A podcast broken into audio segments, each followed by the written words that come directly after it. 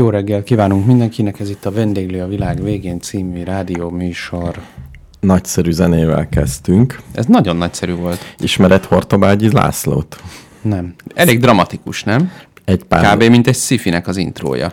egy pár dolgot szeretnék, hogy jobban tiszteld, mint a nevéből kiindulva tisztelnéd. Úgy érzed, hogy ennyire megvetem a Igen, igen. magyar vidéket? Nem, azt, hogy nem értékeled eléggé. Tehát Indiában gyűjtött, 1976-tól Indiában gyűjtött és tanult szitáron, táblán, rudavinán játszani. A keleti zenei archívum gyűjteményének alapítója. De nem Mármint milyen archívum gyűjteménye? A, keleti- Magyar Nemzeti. a keleti zenei archívumnak a gyűjteményének az ad. Egy ilyen szabadon lebegő keleti zenei archívumban. Van egy ilyen, aha. De ennél még sokkal érdekesebb Igen. dolgok vannak, hogy zenetudomány és elméleti publikációk külföldön és Magyarországon is megjelentek a következő témákban. Figyelek. A klasszikus indiai zene, Igen. számítógépes zenei rendszerek, a okay. memetika, Oké. Okay. egy lehetséges bitonális harmónia rendszer, fiktív társadalmi rendszerek és azok felépítése, hindusztáni tála struktúrák, elidegenedés és a 22 fokú hangrendszer polifonikus alkalmazása. Ezekben vannak Hú, a fontosabb. tényleg tiszteletet ébresztettél, ezt őszintén mondom. És, és egyébként nagy elektromos zene rajongó, és elég sok ilyen ze- elektromos zenét nyomott, de valahogy nem ilyen tuf-tufokat nyom, mint mostanában szokás. Aha. Elképesztő. És, és ez, amit hallgattunk, ez egy album része, azért volt ilyen kurta-furta. Ja, mert hogy ilyen összefolyós album? Egy olyan, ugy, ugyanolyan, mint a Pink Floydnak a... A Time című a száma? nem, egy egész albumot akartam mondani.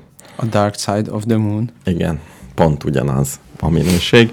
Egyedüli különbség, hogy ó, egyedüli különbség, hogy ezt a szerencsétlen számot 203-an hallgatták meg 2014 óta. Szemben a Dark Side of the Moon, amit 203 millióan. Nem, milliárdan. De az egész, figyelj, lehet, hogy az egész albumon, de azt ki tudják, eh, hmm, nem fogják tudni az egész album. De ott van. Ez egy ezer, ja, és még tudod mi a szép? Hogy ez Na. az album készült 1987-ben. Tehát akkor mi volt még az elektromos zenéből? Egy Atari. Auto-generated by YouTube. Hát ez nem tudom, hogy ezt... ezt Ja, biztos a leírás. Igen. És egyébként, Ilyet tud a YouTube csinálni, fölismeri a zenét, és ezeket ide beírja? Ah, még az is lehet. De az is, még van egy jó, hogy van egy kurtágról valami ku- kurt, nem tudom milyen nevű uh, Kurtág zenéje. György. Igen, igen. Ja, hogy igen. neki van. Aha, Ne- igen. Amivel viszont az van, hogy a YouTube kiírja, hogy ez csak a YouTube fizetős előfizetőinek elérhető ez a szám. Ilyet se láttam még. Wow. Tehát valaki, valaki úgy föltett, hogy ha azt az egyet meg akarod hallgatni, akkor fizes. De ez nyilván logikus, mert azt olyan kevesen akarják meghallgatni, de ők nagyon, hogy... Teljesen indokolt. Igen, Világos. Igen, igen, igen. Fú, ez a csávó, ez elég érdekes. És Kurtág Juniorral csinált egy olyan albumot, aminek az a neve, hogy Ez ki volt? én voltam. Azt hittem, hogy az én gép. De most... Ó. Gábor, nem készültél. Ah, Készültem, de nem eléggé. Aj. Na jó, oké. Okay. Megint nem haj... Ja igen, mert nem hajlandó lejátszani. Ennyi. A többit ezt házi feladatnak bi... uh, Oké. Okay. hogy nyomozzuk ki, hogy ki volt ez az ember, és tudod, mi még az érdekes? Igen. Hogy még él. Tehát meghívhatnánk az adásba. 71 éves. Hát Van bennünk bátorság, Béla. izgalmasnak tűnik. Egy ilyen... Figyelj, már csak a témák, amiket felsoroltál, ha csak Igen. annyit mondanánk mindig, hogy beszélj erről. Beszélj erről. Amiről, figyelj, Abból egy olyan adás jön neki. ez mi? Nem kezeled a potmétereket. Szóval Szar a kábel, amit a majmok hoztak. szerintem most bedugtam, és jobb lett. Igen? Uh-huh. Jó. Szóval azt akartam még róla mondani, hogy semmit nem akartam még mondani. Körülbelül ennyi. Jó. Figyelj, ez, már ez is nagyon jó volt. Szóval a- ja, azt akartam mondani, hogy aki valamiről már publikációt ír, Igen. az már ért hozzá jobban, mint én. Tehát nincs olyan dolog, amiről valaki publikációt írt, és kevésbé ért hozzá, mint én. Például a múlcsolásból, ha valaki ért, Értem. És te már írtál egyébként valaha publikációt? A diplomamunka annak számít. Elvileg igen. Akkor igen. Okay. Szörnyű volt. Szörnyű volt. Hát igen. igen. Szöveget írni szerintem ahhoz tehetség kell. De vagy meg kell tanulni szöveget írni, mert untat. Meg lehet tanulni. És bonyolult. Inkább De, programozok. de segít, hogyha... De egyébként, na most ebben, lehet, ebben el lehetne mélyedni. Igen. Mi a kapcsolat a szövegírás és a programozás között? Igen. És hogy milyen átfedések vannak? Igen. És én miért nem vagyok hajlandó megtanulni szöveget írni? De szerintem, persze te nem tudom, hogy fogsz-e valaha, de szóval, szóval szerintem meg Megpróbálom tudnád- elkerülni. Könnyen meg tudnád tanulni bizonyos típusú szövegek írását. Különben van olyan érzésem, amikor internetes cikkeket olvasok, a nagy interneten, ilyen telex jellegűeket, 444, hogy ezt egy robot is le tudná generálni. Tehát olyan hasonlóak, hogy hogy, hogy van az egész. És belelapoztam az Élet meg minden podcast alapítójának könyvébe, az újságírásról, És arra jutottál, hogy egy robot írta. és úgy tűnt, hogy egyszerű szabályok vannak, hogy hogyan írjál például egy cikket. Mi legyen a felépítése, van ilyen típus, olyan típus, Persze. olyan típus. Persze. De akkor is az egész szövegírás rettenetesen idegesít. Szerintem a legtöbb, tehát az írásban az egyik fontos szabály az az, hogy nem szabad türelmetlennek lenni, tehát nem az van, hogy ami kijön az agyadból, azt gyorsan leírod, uh-huh. hanem egy, van egy-két tényleg egyszerű szabály, mint bárki meg tud érteni. Három jelző azt- kell minden egyes. Nem, nem. Például, hát attól függ, hogy milyen szöveget írsz. Egy- Én olyan szövegeket szoktam írni, ahol az a kívánatos, hogy nem használunk jelzőket.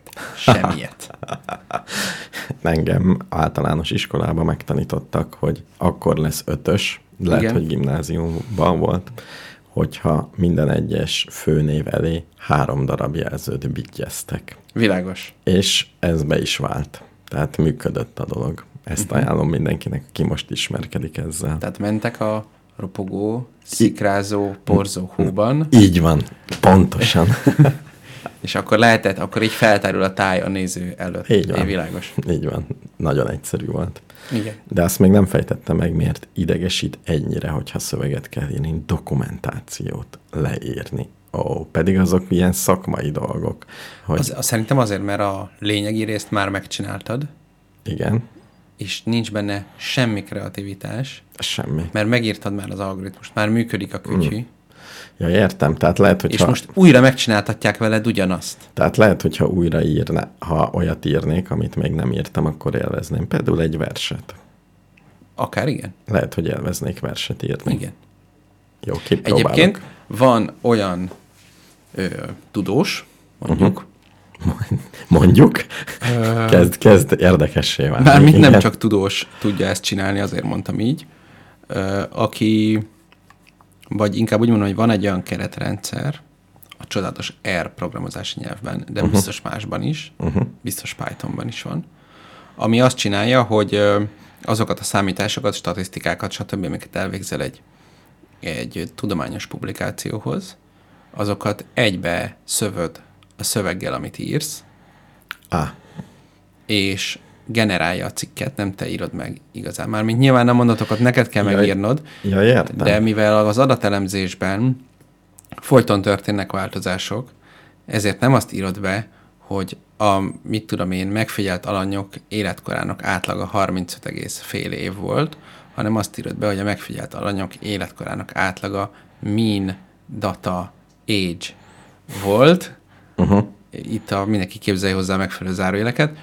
És, és akkor utána, amikor az van, hogy izé, akkor a datát behúzza, megkeresi az age oszlopot, és kiszámolja az átlagot. Á, értem. És akkor, hogyha közben rájössz, hogy az egyik az igazából nem is ember volt, hanem kenguru, és kitörlöd, Vagy, vagy egyszerűen csalni akarsz a statisztikával, hogy szebb számok jöjjenek ki a végén. igen, akkor, de ez elvileg pont a csalást nehezíti meg, mert teljesen transzparensé teszi a folyamatot, Ja, és ö, akik ilyet csinálnak, azok szokásuk szerint az esetek nagyon nagy többségében az egész forráskorot is megosztják. Nagyon. Természetesen. Mármint az R programozási nyelv forráskódját. Nem, azt, az meg van már osztva, azt nem kell megosztani. A scriptet, amivel készült az egész igen. csoda. Értem, értem. Figyelj, és hogyha te ennyit tudsz ezekről a statisztikai dolgokról, hogy nem tudsz semmit a Monte Carlo módszerről. Mert amit most mondtam, az nem statisztika volt. Csak Ja. a statisztikusok szeretik csinálni. Ja, értem. Én kicsit értek a statisztikához, pontosabban az a típus vagyok, aki tud programozni annyira, hogy ha van egy konkrét feladat, akkor ki tudja deríteni, hogy hogy kell megoldani. De Egyéb- általában nem tudok programozni. Egyébként a Monte Carlo sem tiszta statisztika. Ne, Egy kicsit. Figyelj, ha most adnál nekem egy órát, hogy végezzek el egy Monte Carlo analízist, akkor valószínűleg egy, akkor kb. lefutna. Igen, És igen. még két napig kellene vele szöszölnöm, hogy az jöjjön ki, aminek ki kell jönnie. Mind. Tehát ezek, igen, láttam, hogy mi, egyrészt mindenki használja mindenhol, mindenhol. Úgy, úgy bukkantam rá. Azt hiszem ez az, hogy az összes lehetséges variációt lefuttatod valamiből, nem? Valami ilyesmi. Nem, ugye az nagyon-nagyon sok. Valamilyen lenne. optimalizációs módszer. Majdnem jó. Majd el, elmondjam? Mond. Most? Tök jó, Jó. hogy megbeszéltük egy- idefelé a kocsiban, hogy van egy csomó témánk, Igen, amik és- nem fognak beleférni az adásidőben, ezért rögtön elfordultunk egy olyanra, Jó, figyelj, Amiről nem is tudunk egy, semmit. Egy percbe, egy percbe Igen. el tudom mondani. légy szíves, Monte Carlo módszer. Amúgy a kör, a körnek fogjuk kiszámolni a területét. Nagyon jó. Ugye ilyen pík vannak benne, tehát elég bonyolult. Tehát Igen. úgy, ezt úgy csinálod, hogy felrajzolsz egy kört, Igen. legyen egységsugarú, Igen. legyen egy egy szer egyes négyzetbe rajzoltad bele. Igen, eddig tudom követni. Nagyon jó. Teljesen véletlenszerű. Egységsugarú kört nem tudok berajzolni egy egyszer egyes négyzetbe. Egység átmérőjű legyen. Jó. Figyeltem. Fa- Nagyon jó vagy, nagyon jó vagy. Ö, egyszerűen generálj egy véletlen koordinátát, Igen. azt rajzolt bele, mondjuk. Igen, megtettem. Nagyon jó. Csináld meg ezt még egyszer. Megtettem. Ja, igen, és a koordinátát utána nézd meg, hogy a körön belül van, vagy kívül. Világos. És valószínűségszámítási alapon fogom megközelíteni, hogy mekkora a körterülete. És meglepően jól. Tehát, hogyha elég jó a véletlen szám, elég jók a véletlen számaid, uh-huh. és elég sok pontot használsz, uh-huh. akkor elég jó eredményt fogsz kapni.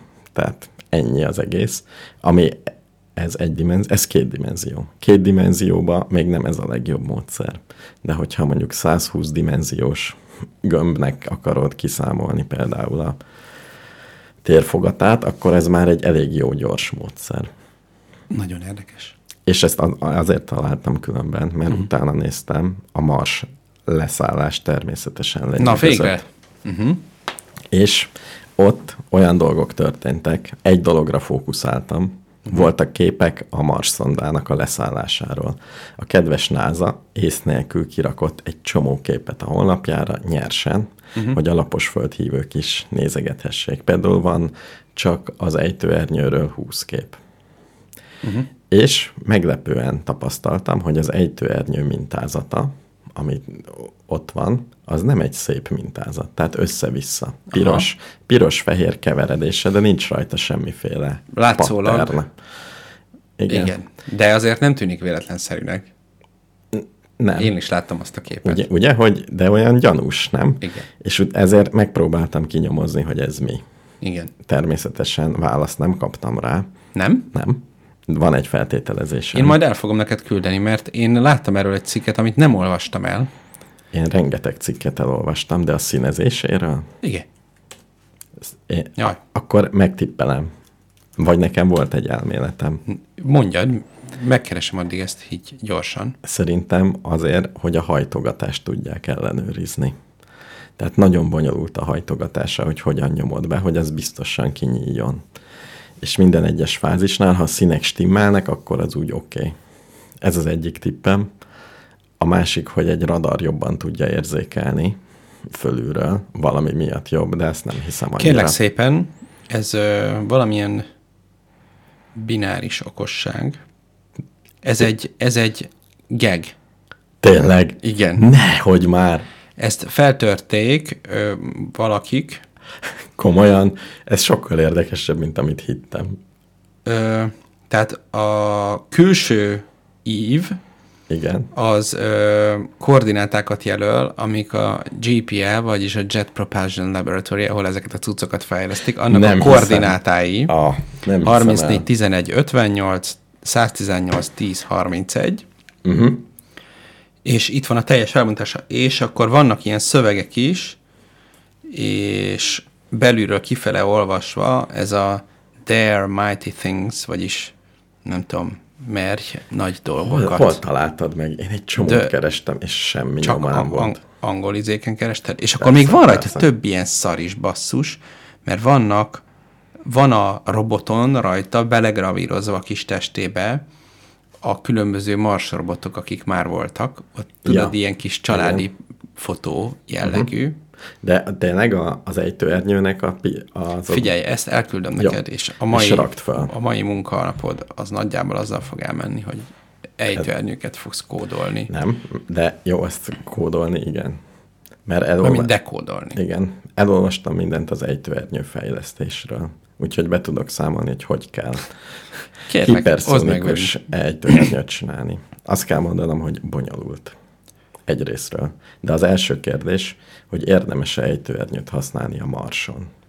Ugyanis, Ugye részben. Tehát azt tudjuk, ez azért tudok magabiztosan válaszolni erre a kérdésre, mert nálam sokkal okosabb emberek ezen gondolkodnak 30 éve, És azt mondták, és végül arra jutottak, hogy igen. mert ugye a Marsnak a légköre az egy százaléka a Földének. Igen. Nagyságrendileg. Tehát sokkal-sokkal nagyobb ejtőernyőt kéne csinálni, hogy ugyanakkor a lassulást érje el. Viszont van egy előny, Igen. hogy kisebb a gravitáció. Aha, Tehát, hogy ugyanannyit tegyél, akkor mégiscsak kisebbet kell.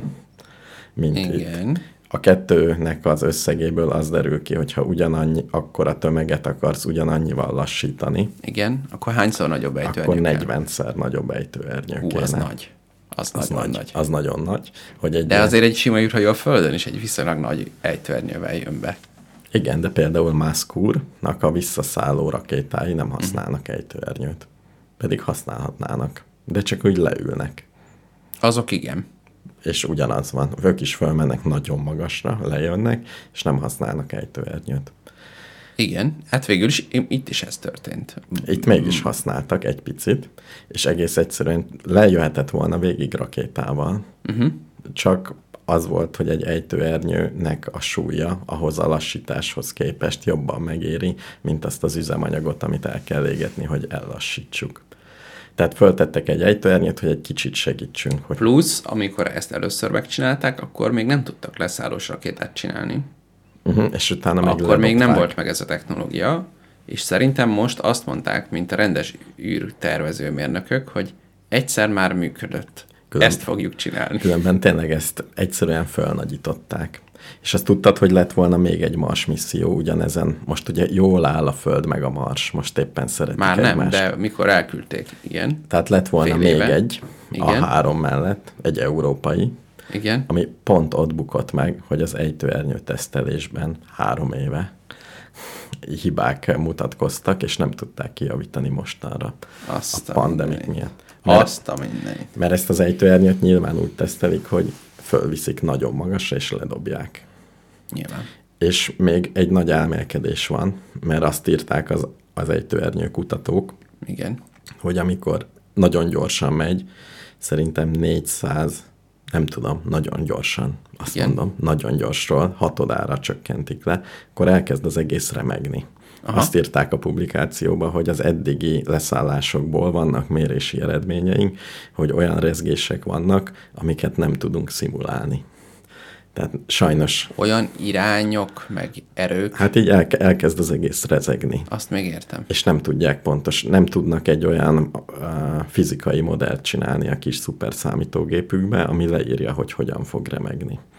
Pontosan. Aha, Mert ez egy probléma. Ezért egy kicsit mindig be vannak szarva, hogy lesz-e olyan erőhatás, amit nem bír ki az egész. Gondolom ezért rázzák az egész Mars rovert, meg a felszállásnál is, meg így úgy. Mondjuk azért a felszállás se egy olyan... Az sem. Nem, az se olyan, mint amikor elindul a hetes busz. Igen. És ez, ez az érdekes, hogy lehet, vannak még olyan problémák, amit nem tudnak szimulálni. Egész Egy szép, egyszerűen. kaotikus rendszer. Igen. Basszus. És elkezdik. Én csettintettem? Nem tudom. Jó. Nem és A rendszer. Én, hát a rendszer. És itt, itt kezdtek mindent szimulálni csodálatos Monte Carlo módszerrel, hogy amikor leesik az egész, ugye még egy csomó dolgot nem tudtak, hogy milyen szél fúj, milyen lesz pontosan a légkörnek ott a dolga. Azt kellett volna most csinálniuk, gondolom, csak kár, hogy nem szóltam nekik időben, hogy ilyen leszálló okosságból egy, csináljanak ilyen butát, ami csak a rázkódást méri, és abból bedobnak most a Mars légkörébe mondjuk 200-at, és akkor van egy csomó adatuk, és ez, akkor utána már tudnák Ez nagyon jó lehet, hogy hogy döntötték el, hogy mit dobjunk le, és mit nem. Az is érdekes, hogy... Azt... képzeld el, hogy amikor az van, hogy lehet tudni, hogy van egy Mars időablak, azt is lehet tudni, hogy fog menni egy rakéta, azt is lehet tudni, hogy mondjuk maximum négy tonnát tudunk elvinni, akkor ott és akkor elindul a lobbizás, hogy de tegyetek rá gyerekek, van itt egy 4 grammos detektorom, és akkor meg fogjuk tudni, hogy a szilícium kristályosodásnak a legspeciálisabb alfaja hogyan fog végbe menni alacsony légnyomáson. És akkor azt mondani, hogy nem, nem, nem, mert ugyanezt fogjuk csinálni a de ezt, ezt tényleg így csinálják, mármint amiről tudunk, mert hogy hova szálljon le, annak leírtam, le, elolvastam a metódusát. Talán 2006-ba kezdtek az első konferenciát, hogy mi az a hely, ami szóba jön a Marsra, hova jó lenne leszállni. Uh-huh. És akkor volt még egy konferencia, még egy konferencia, volt egy nagy A4-es oldal, hogy a mérnökök mit szeretnének, uh-huh. 100 méteres körzetben max ekkora lejtés, max ilyen egy kilométeres körzetben max ekkora lejtés, tehát egy csomó ilyen dolog volt, és a tudósok így minden egyes konferencián az volt a cél, hogy szűkítsék a szóba jöhető helyeknek Komoly. a... De azért mondjuk igazából csak önmagában az, hogy elküldesz valamit egy másik bolygóra, és valahány méteres pontossággal teszed le, ez már önmagában, ha csak egy fémkockát kéne oda lerakni, már akkor is elég nagy achievement lenne. Igen, meg két megabit per szekundummal tudsz adatát vitelni. Tehát eléggé gyorsan tudsz adatát vitelni. Elég komoly. Na ja. jó. Tehát na, ez most te ez voltál. Én volt, ez én voltam. Elnézést kérek mindenki. Tehát még egy csomó, csomó érdekességet akartam mondani, de kb. ennyi. Ja, még két adatot. Igen. 20 méter átmérőjű az, az ejtőernyő. Csak? Csak 20 méter. És azt hiszem 90 kiló de lehet, hogy 10. Vagy 10, Aha. vagy 90. Én azt tudom, én megnéztem azt a kis rövidített videót, uh-huh. és amikor elkezdett begyújtani a kis rakétáit, akkor 100 méter per szekundummal ment. A kis rakétáknál? Akkor igen. Szerintem kevesebb. Emlékeim szerint. De ezt majd van, van egy nagyon szép, ebből van egy nagyon szép... Miért? Az nem olyan nagyon gyors.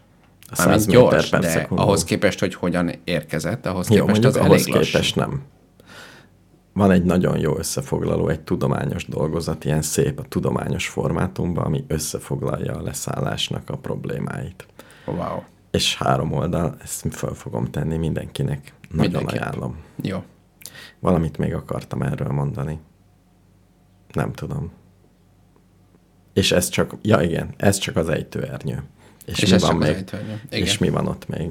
Meg hogy hogy találja Azon gondolkodtam meg. tegnap, hogy majd mikor az emberek a Marson rutinszerűen fognak sétálgatni, uh-huh. és lesz ott egy, nem csak hogy egy bázis, hanem egy kis kolónia, uh-huh. akkor szerintem lesz egy múzeum, Ahol? kimennek, és a meg bedöglött rovereket begyűjtik, és ott ki lesznek állítva, hogy gyerekek, ez volt a Curiosity. Én csak azt nem értem, hogy miért kell ember a marsra. Azzal miért vagyunk előrébb? Ezek olyan szépen elmatatnak ezek a robotok. Nem kutatási szempontból, egyébként kutatási szempontból is elég sokat számít. Miért? Azért, mert te, mint ember, Igen. sokkal hatékonyabban meg tudod csinálni azt, hogy lemenj egy lejtőn, úgyhogy nem esel pofára. Ugyan már láttam én már a Boston Dynamics-nek a robotkutyáját. Kicsit hatékonyabban megy le egy lejtőn, mint én. Tényleg? Igen. Tehát az Akkor miért nem egy olyat küldenek? Hát ez nagyon jó kérdés, hogy miért nem azt küldik. Miért egy kerekeken járó? Nem biztos, én nem azt gondolom, hogy a Marson... Túl bonyolult. Szétmegy a sugárzás. Szerintem a Marson egyáltalán nem biztos, hogy a két láb az ideális. És miért? ott, mert a két láb szerintem akkor jó, hogyha ajnövényzet van, ha fára mászni kell, ha át kell gázolni mély vízen vagy köveken ugrálni, tehát egy csomó olyan dologra jó, ami nincs a Marson jelenleg. Ajnövényzet nincsen, de átugrálni köveken, meg, tehát ott, pont, ott pont e... fura terepek vannak. De pont egy probléma van, kövek. Tehát nincs más probléma. Itt sokkal speciálisabb, hogy mit kell. Igen, jó, kövek és homok, és... Azt hiszem más nincs. Itt szerintem a Földön azért kellett ilyen bonyolult két láb, az evolúció azért találta ki, mert rengeteg probléma van. Tehát nagyon sokféle, ahhoz képest, ami a Marson van. Tehát a Marson én sokkal célirányosabbakat találnék ki. Vannak ilyen skifik különben, hogy van olyan bolygó, kedvenc uh-huh. skifim, Igen. ahol utak vannak valami miatt, tegyük, tegyük föl, hogy az ufók csinálták. Igen. És ilyen nagyon egyenes akármilyenek, és ezért az evolúció kerekeket talált ki, hogy kerekeken kell gurulnia az állatoknak. Kerekeken? És ezt, ezt oldotta meg, de az volt a gyors és működőképes azon a bolygón. Ez egy elég komoly biológiai kérdést felvet. Ez sok biológiai kérdést felvet, de... Ezek közül a legnagyobb, hogy a testet szövete nem folytonos. De vannak ilyenek. Van-e olyan, van-e olyan állat, ami tud itt teljesen körbefordítani egy ízületét? Ez a kérdés. És azt teljesen hiszem van. Párhányszor? Igen. Uh-huh. Melyik ez az állat? Szerintem ez a poloska. Nem, valami bogára tippelek, aminek nem. nincs olyan. Nincs olyan. Hát megy benne egy idegszál, azt nem lehet bármelyik csak. Nem kell, hogy idegszál. Vannak olyan testrészeid, amiben nem mennek idegszálak. Nekem biztos nincs. Neked van? A, olyanokra gondolok. A hajad. Olyanokat gondolok, mint a mm, egy, ja, két rész van. Egy részről nem biztos, hogy a kereket azt magadból kell kinöveszteni. Lehet, ja, hogy legyen olyan, mint a remeterák, hogy csomp. szerzel egy... Igen, igen, igen. Szerzel egy kereket, igen, igen. és azt valahogy Öröklöd. hajtod okosan. Igen. Jó, a remeterákos verziót azt tudom. Jó, a, két okay. csonkot kitenyésztesz, és utána csak belemész egy kerékbe. Jó, oké, legyen így. Ezt, ezt tud működni. De akkor Mert is lehet, nem tud. De akkor az is lehet, hogy kiválasztasz, mint egy csigaház, csak nem csigaház alakú lesz, hanem kerék alakú. Tehát még te is termeled ki azt mm-hmm. a dolgot, amit utána használsz. És akkor benne belül hát, sétálsz? Mint, mint, a, mint egy ilyen egér? Akár még, még belül is sétálhatnék. Igen. Mondjuk. Az evolúció nagyon okos. Szóval a Marson szerintem nem a két láb az ideális, tehát nekünk ott semmi keresni valunk. Menjenek a gépek. Figyelj, én ö, ne, ugyan én rendkívül tériszonyos vagyok, tehát nekem ez a trip iszonyatos lenne. Valószínűleg nem tudnék épp elmével megérkezni, de ha garantálná bármi, hogy de egy épp, idő épségben múlva, oda megyek... Egy idő múlva nem vagy tériszonyos, abban az első 20 méteren vagy nem. tériszonyos. Nem? Én, ha fölnézel a holdra, már egy kicsit összeszarod magad, hogy hú, milyen messze Le fogok van. esni. Igen. Nem, ezt, ez még nem volt, hogy a holdra fölnéztem, és azt hittem, hogy le fogok esni. Na, mert ez lesz az űrhajó, hogy oda nézel, és lesz egy hold-szerű dolog, meg egy földszerű dolog. És ezt fogod látni. Nem tudom elképzelni, hogy milyen lehet, de vagyis valószínűleg nem tudom elképzelni, de amit mégis képzelek, az az, hogy amikor fönt lennék az űrhajóban, akkor pánikolnék, uh-huh. és valami olyan érzésem lenne, hogy aminek igazából a fizikai valósághoz elég közel áll, hogy jelenleg zuhanok épp már. Uh-huh. És tulajdonképpen ez is történik. Jó, mondjuk, igen. Ezt eléggé hamar kiszűrnének a fölvételi, engem hogy téged. Ki, engem biztos, hogy kiszűrnének. Tehát én... Megkérdezik az első kérdés, féle a magasságtól. Igen, nem. És hogyha beírod, hogy igen, akkor már fordulhatsz igen. is ki a toborzó irodából. Illetve, de, de elég sok dolgon elbukni. Mit csinál ön, ha nagyon fél? Válasz, semmit. Válasz, az nagyon jó, mert a pánikba esők jobbra mentek. A semmitől még kérdezünk még egyet. Igen, de én például nem biztos, hogy beleszólnék a rádióba, hogy Houston, van egy kis problémák. Nem biztos, hogy ezt mondanám, hanem semmit sem mondanék, azt hiszem. Igen, azt hiszem ez még egy egyszerű repülőgép pilótánál is követelmény, hogy pánik esetén őrizze meg a hideg vérét. De Azt egyéb... megőrzöm, csak túl hideg lesz. Csak lefagysz. De figyelj, ez, ez olyan, mint az életben minden, hogy csak gyakorolni kell. Tehát ha már a századikra mennél, Akkor egész jól bírtam. Tehát én, én speciál az Elon Muskos verziót szeretném, hogy beültetnek egy csillaghajóba, uh-huh. amit valaki más vezet, és az egész egy utasszállító repülő magabiztosságával halad, uh-huh. és teljesen mindegy, hogy én hogy érzem magam. És elaltatnak. Lefogyasztanak. Lehet, hogy túltenném magam rajta. Tehát mondjuk fél, év- fél év alatt azért beleszoknék, de az a lényeg, hogy nem újjon rajtam semmi, uh-huh. első feltétel, második feltétel, ne legyen veszélyesebb, mint a Bécs-Budapest Railjet. Uh-huh. Figyelj, és fél év oda, fél év vissza. Most Most kemény, ez a... mi? Meg van-e bármi olyan hely a világon, Igen. hogy fél évet az életedből ad, arra adjál csak, hogy odaérjél? Csak hogy odaérjek? Igen. Figyelj, az emberi történelem ugye nagy Ó. része Igen. úgy telt. Már, már érzem, érzem a véget. Olvastad a gyermekkorodban a 80 nap alatt a föld körül című Igen, igen. könyvet, ami ugye extrém gyorsnak számított Igen. a gőzgépnek köszönhetően. Igen. Tehát maga Magellán mennyi két év alatt kerülte meg a földet? Jó, de neki az út volt a És cél. Fanándor? De nekik a, ők élvezték az utat magát. Nem ez a kérdés, hanem Igen. amikor az utat nem élvezed. De mondjuk felülnek az űrbe egy hónap alatt azért csak elkezd el élvezni, nem? A, nem, az elején. Szerinted rossz? Szerintem egy hét alatt megszokom, hogy kinézem, és már megint a föld. Tehát meg fogom unni. Egy szép kilátású helyet megunsz. De van egy csomó, gondolom úgy képzelem, hogy lenne ilyen Zero G. Vidám Park, meg csomó érdekes Azt dolog. is, á, Azt nem, is? azt is megunnám.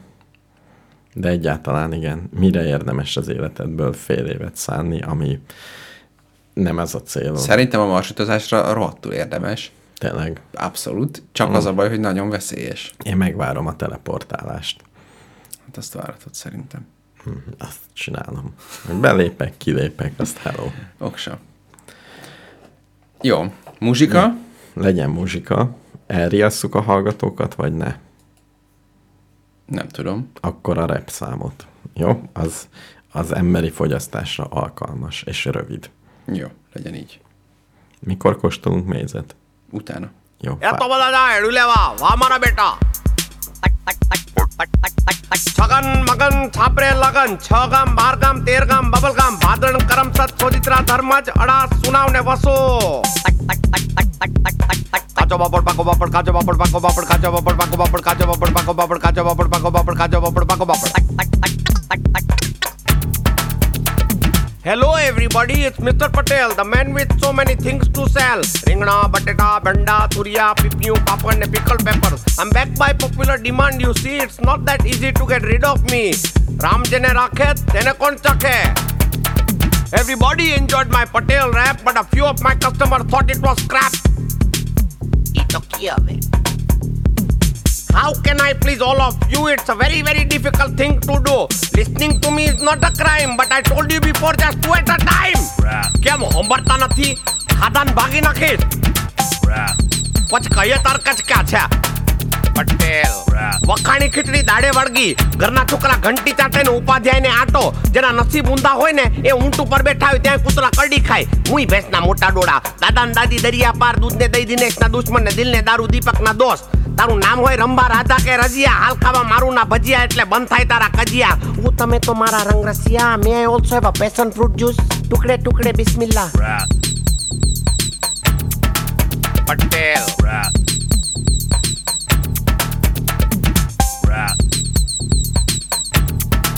Patel. I was planning before to go to the states and open motels all over the place. But now I have had a change of mind and had to put those plans behind. My Patel rep was such a success that I am going into the music business. Sare gama pada ni sa sa ni da pa ma ga re sa do re mi fa sol la ti do do ti la sol fa mi re do. Ito kia. I want to be a singing star and then I really can go far. My wife and kids will run the shop when I am singing on top of the pop. Ito kia Gratulálok ehhez a találáshoz. Köszönöm szépen, mindig jól esik a dicséret, és el is várom. El is várod az El is dicséretet? várom. Jó. Figyelj, megszivatott a hallgatónk, hogy ennyi mézet adott, mert mostantól kezdve év végéig mindig fogunk enni egy picit adásba csámcsogva. Nem jó. Nem jó? Nem. Figyelj, egy kis édes harmatot fogunk most makóstolni. Jó? Mert arra nagyon kíváncsi vagyok. Milyen szép kis csészéd van. Jó. Ugye? Édes harmat. Az Itt édes harmat Ja, az, ez az a hangya pisi. az a hangya pisi, de, Nem. Lárva, pisi, hangyák által megemésztve és kihányva. de aztán a méhek összeszedik, nem? Ezt elolvastuk múltkor, figyeltél? De, de, basszus. Ugye? Hogy ez, ez mondhatjuk, hogy méz. Hú, de jól néz ki. Fekete. Ez lesz a tied. Olyan illata van, Mint? mint a... Mindenki lélegzett Nem, nem, jó. De tök jó illata van. De mi? Mire? Ah, tudom. Aszalt szilva. Muti? Ennyi? Ez a szilva. Így, hogy mondtad. Figyelj, szil- lehet, hogy átvágtak és szilvalekvárt adtak. A színe is olyan. Igen. Kicsit tisztább, tükrösebb, így mondanám. Jó. Gyanús nekem ez. Honnét tudjuk, hogy, Hogy nem, a, hogy nem szilva hogy, lekvár? hogy nem szilvalekváros méz. Onnan, hogy megkóstoljuk, és megmondjuk, hogy szilva íz-e. Ja, miért egy szilvalekvárnak szilva ízűnek kell lennie? Olyannyira, hogy Dragomán György egyenesen szilva íznek hívja. Muti? Kérem, kérem, Szilva kérem. lekvár. Tényleg? Uh-huh. Azt a Kis unikummal. Nem unikum, Nem. nem. de ilyen gyógynövényes Nem hiszem. beszarás. Ez az édes harmat. Hmm? Besz- Rohadt finom amúgy. Ez lesz a tied.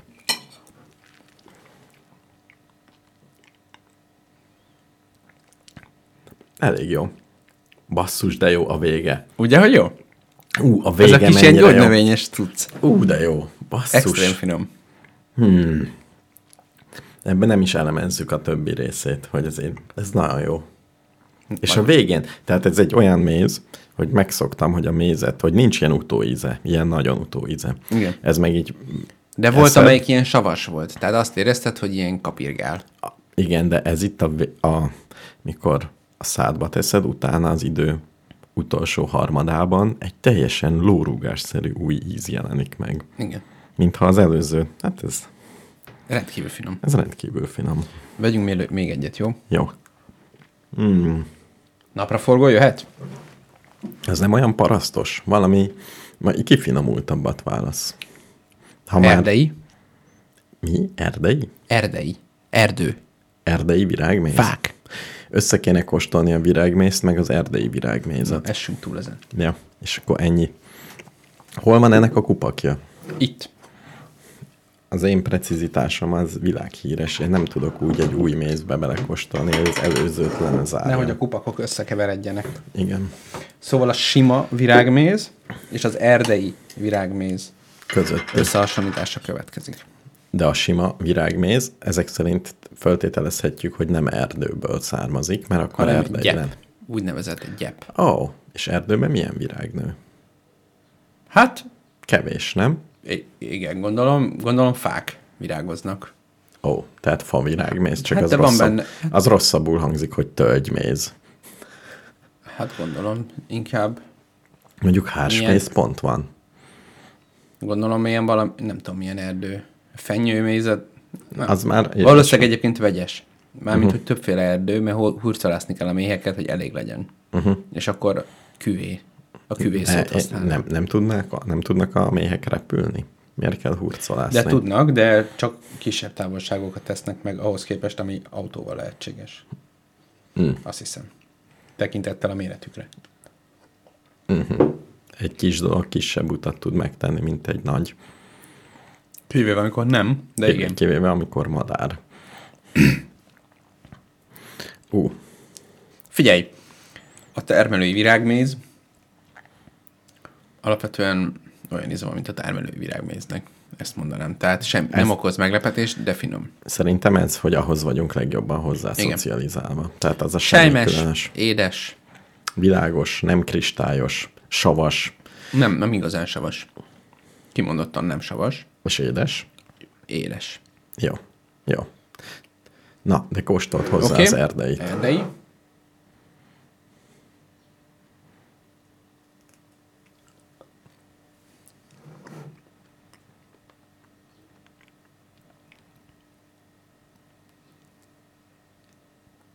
Csodálkozni fogsz, de az első asszociációm a paradicsom.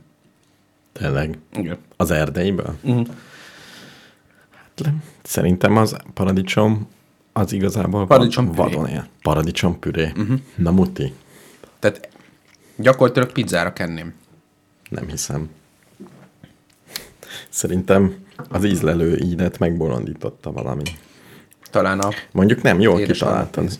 Az édes harmatot jól kitaláltad. Hm.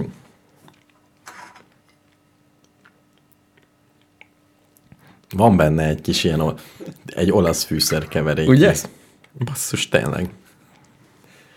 Ezt hogy találtad Basilico. ki? Igen, van. Pomodoro, basilico. Pont ez. Hú, de mennyire édes. Tehát, és ez ilyen édes sűrű, de olyan édes, ami így megmarad a torkomon. Uh-huh. Az édes harmat is, az, az lefolyt.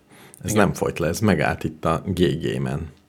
Jól használom a GG kifejezést? Azt hiszem, hogy igen, kicsit följebb. Az Ádám csutkám. Az a gége. Ez a GG? Igen, igen. És Ádám csutka tényleg csak a férfiaknak van?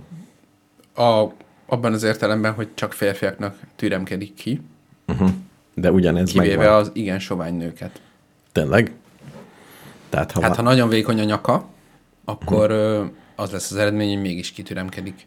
Jó, tehát onnét lehet a kóros soványságot föl De ugye a mély, mély hangunk arra vezethető vissza, hogy ott nagyobb a méret. Tényleg? Igen. Hát, mint a nagybőgő Hát hát ez versus hegedű Ez nagyon szép. nagyjából.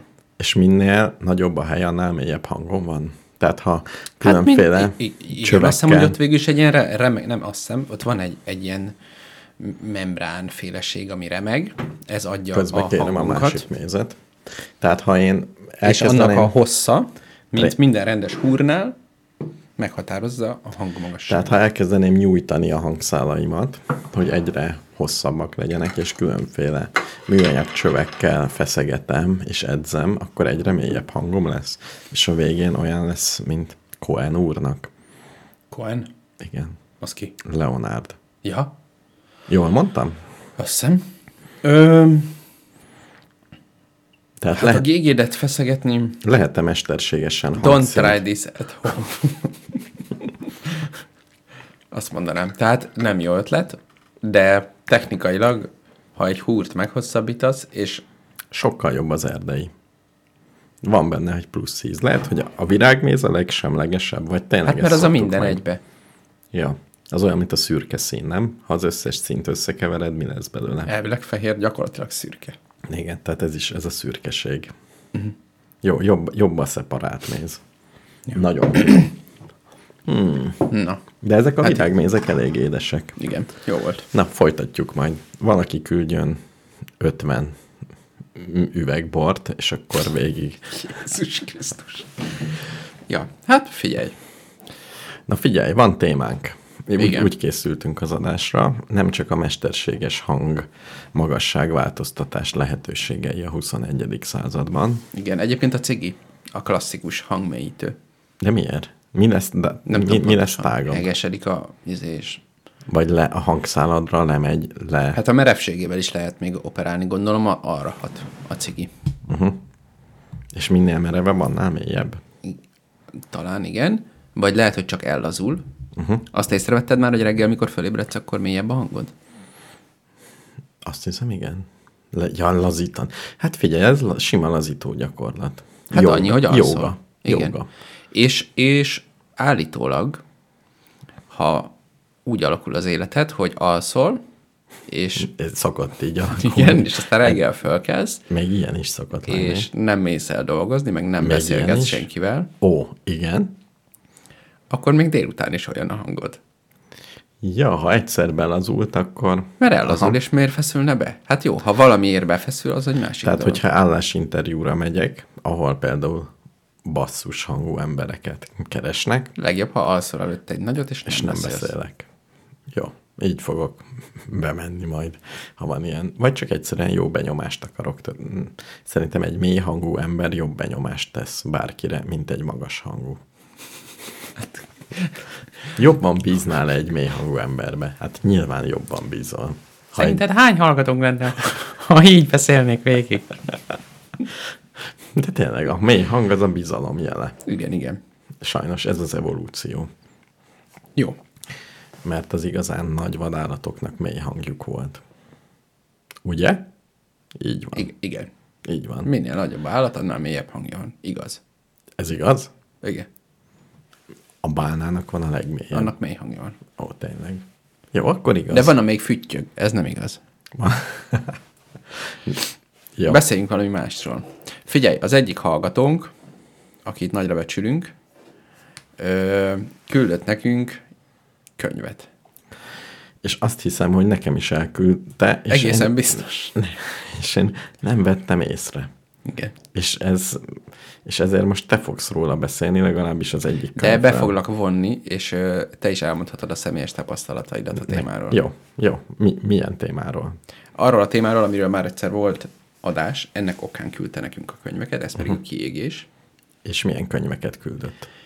És elküldte nekünk, felolvasom a nevét a szerzőnek, uh-huh. Byung Kul, vagy Cul, vagy Chul Han. Han? Hochna? Han, Han nem. H-A-N, magyarosan. Han? Han. Hm. Úr, Igen. aki egy dél-koreai születésű, de jelen pillanatban a Wikipédia szerint svájci és német, svájci kötőjel német filozófus uh-huh. és kulturális elmélész. Igen. Hogy fordított magyarra azt, hogy cultural theorist? Elmélész. Elmélész, Igen. nem? Igen, igen, igen. Ő írt két könyvet, amelyek ráadásul rövidek, uh-huh. emiatt, hogyha valaki úgy érzi, hogy mit tudom én, nem bírja elolvasni a bármit Bruno Latourtól, akkor ezt még elolvashatja. Uh-huh. Uh-huh. És ezeknek a címe A kiégés társadalma Igen. és pszichopolitika. Pszichopolitika jobban érdekel. Pláne, miután elolvastad a kiégés társadalmát, ugyanis ez a helyes sorrend, Jó. Ö, nagyjából úgy tudnám felvázolni, hogy miről szól ez. Tehát olyan dolgokat ír, legalábbis nekem az a személyes tapasztalatom, hogy amit leír, arról, amikor olvasod, akkor azt gondolod, hogy ez teljesen egyértelmű, hogy így van, uh-huh. Hogy a francban nem gondoltam erre, vagy valami ilyesmi. Uh-huh. Tehát nekem legalábbis nagyon szorosan kapcsolódik a személyes tapasztalatomhoz azzal kapcsolatban, hogy hogyan működik a munka, a motiváció, uh-huh. ö, az önmagamról hogyan alkotom meg azt, hogy én hogyan szeretnék élni, vagy hogy milyen a jó élet, erről hogyan Ó, de gondolkodom komoly, de komoly témák. hogy ezek így hogyan szövődnek össze-vissza, és ebben van egy csomó olyan tényező, amiről úgy tudunk, meg persze, meg hogyne, de úgy nem áll össze, uh-huh. mint egy összetekert Rubik kocka. Uh-huh. Tehát, hogy persze, ezt is ismerem, ezt is ismerem, igen, ezt is És csináltam. ez meg összeáll, az egész, és ő meg összerak egy képet, az egész életről való elképzelésről, Igen. a munkáról, Igen. a kiégésről, Igen. a motivációról, Igen. az megvan a szuperképlet. Hát ő mond egy szuperképletet, ami nyilván egy történelmi kontextusban érvényes, tehát most szerinte így működik a világ, és azt mondanám, hogy szerintem is. És ezt el tudod mondani röviden? Megpróbálom, igen. Tényleg? És ö, Hát ez zseniális. eleve a könyv nagyon rövid. Tehát a magyar kiadást megnéztem a, a mert véget ért a könyv a kindle és nem értettem, mi van. Aztán van ott egy ilyen fura függelék, ami gyakorlatilag két plusz fejezet. Uh-huh. Nem, a függelék nekem nem ezt szokta jelenteni. Uh-huh. És akkor elkezdtem nézegetni a Librin is, hogy most akkor hogy van a tartalomjegyzék, hogy, hogy mit rontottam el, vagy szar a Kindle, vagy nem tudom. Nem szar, ez egy ilyen furcsa könyv, és 112 oldal az első kötet, és mit tudom én, kb. ugyanennyi a másik, vagy még kevesebb, mert aztán minden lapozás nem egy egy százalékot. Uh-huh. Tehát valami ilyesmi. Az első könyv az arról szól, ez a kiégés társadalma, hogy egyéni szinten ez a dolog hogy működik. Uh-huh. Mondjuk így, hogy a motivációk és az önazonosság. Ne csigálsz, hogy működik? És a második, jó mindjárt, az meg az egésznek a politikai dimenziója, hogy A politika éget ki minket direkt. Ő a gonosz. Nem. Jó, megpróbáltam. Na. Azt mondja, hogy a, a 20. század derekán mondjuk, amikor ez a munkás, ez a, hát az már 20. század eleje volt inkább, meg 19. század vége, tehát minden esetre a, az az idő, ami a marxi gondolkodásra leírható volt, hogy vannak a munkások, és őket elnyomják a burzsóák. A mondjuk így, tőkések. A, tők, a gonosz tőkések. Ezt ő úgy nevezi, azt hiszem, hogy a fegyelmezés társadalma, amikor a társadalomnak a, a struktúrái alapvetően arra irányultak, hogy különböző módokon korlátozzák az embereknek a szabad viselkedését annak érdekében, hogy ezáltal hatékonyabb munkára vegyék rá őket. Uh-huh. Tehát mondjuk a mezőgazdasági munkához képest az ipari termelés hatékonyabb, abban az értelemben, hogy több gazdasági javat uh-huh. állít elő, több pénzt, több uh-huh. Anyagot mozgat meg, Több jószágot. így van, ehhez arra van szükségünk, hogy az emberek szabadságát korlátozzuk abban az értelemben, hogy standardizáljuk a folyamatokat, nem hagyjuk őket bóklászni a mezőn, meg nem úgy van ám, hogy mondjuk nem mintha a mezőgazdaságban ne lenne sok munka, de mégis több, több Igen. fajta szabadság, több egyéni döntés van benne, nem lehet olyan mélyen beleszólni. A standardizált munkafolyamatok világa, a gépek világa, ami Igen. aztán mégis ugye nem, nem tudsz vitatkozni egy géppel. Ö, és itt az volt a, a moralitás, meg az önkép ö, alapforrása, hogy vagyok én, és vannak, vagy most vagyunk mi, akik valamilyenek vagyunk, és vannak a mások, akik másmilyenek. Uh-huh. És ez nem jó, hogy ők másmilyenek, vagy legalábbis én nem akarok olyan lenni, mert az rossz. Uh-huh. Az lehet, hogy nem rossz, hogy ők olyanok, de hogy én olyan legyek, az rossz. Uh-huh. Tehát ő ezt egy immunológiai hasonlattal írja le, hogy az immunrendszerem ugye Covid időkben mindenki képzett immunológiailag, az immunrendszerünk felismeri, hogy mi az, ami saját, és mi az, ami idegen. Uh-huh. És ami idegen, azt kitaszítja. Uh-huh. És ez az önmeghatározás, hogy én egy magyar vagyok, és nem brüsszeli kozmopolita, Igen. hanem magyar. És én magyar módon gondolkodom. Nem úgy, mint a brüsszeliek. Uh-huh. Vagy a valaki. Most persze nyilván ironizálok, de, de ezt a narratívát mindenki ismeri, hogy én valamilyen vagyok, és nem uh-huh. valami más. Uh-huh.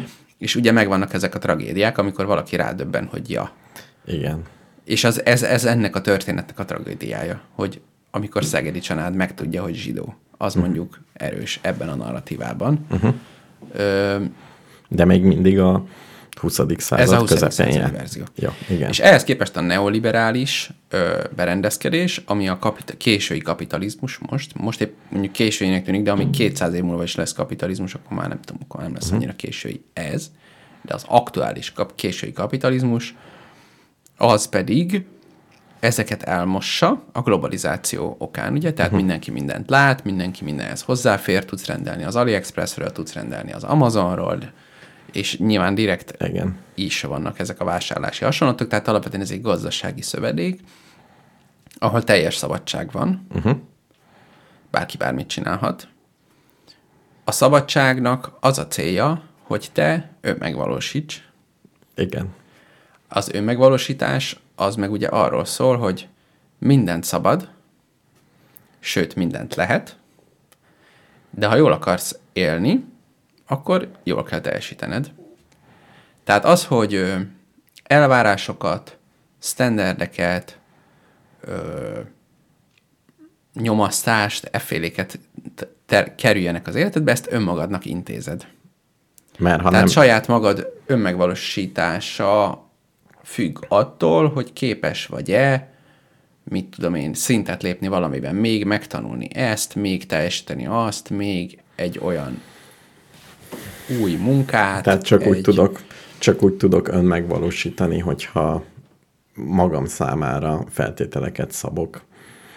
Hát, tehát, hogy a teljes szabadságnak van egy, egy ilyen ö, idealizálása, aminek például mondjuk a, a vállalkozói lét, ez egy központi uh-huh. fogalom ebben a könyvben, hogy a vállalkozói létnek a terjedése, ugye nagyon sok egyéni vállalkozó van, ilyen-olyan szabadúszó, uh-huh. designer, szabadúszó, uh-huh. angol tanár, szabadúszó, mit tudom én, szakértő, Igen. statikai, Igen. akármicsoda, Igen. Mit tudom én. Tehát ő szabadon él, jobban is keres, mint a, nem szabadon élő formája, tehát ebben az értelemben nyilván ez egy jobb uh-huh. állapot. Nyilván van egy általános kiszolgáltatottsága. Uh-huh. Senki nem fog alányulni, hogyha valami nem jól uh-huh. alakul. Uh-huh.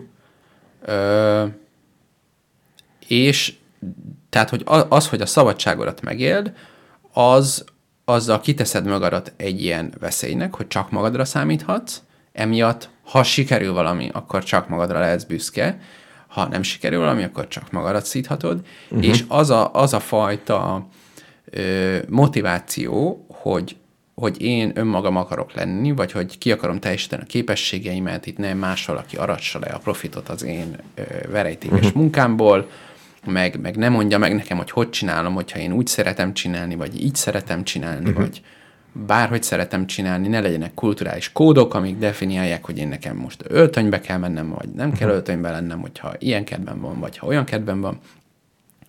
Meg, meg én akarom felépíteni ugye a közösségi médiában azt a, azt a képet, amit magamról akarok nyújtani, tehát hogy én ki vagyok, hogy nézek ki, mármint vizuálisan is, meg hogy mi- mit kommunikálok, hogy mibe vagyok, iszonyatosan profi.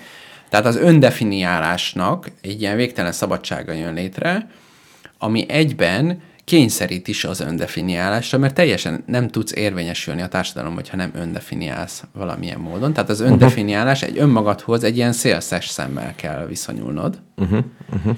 És nyilván ez vezet a kiégéshez.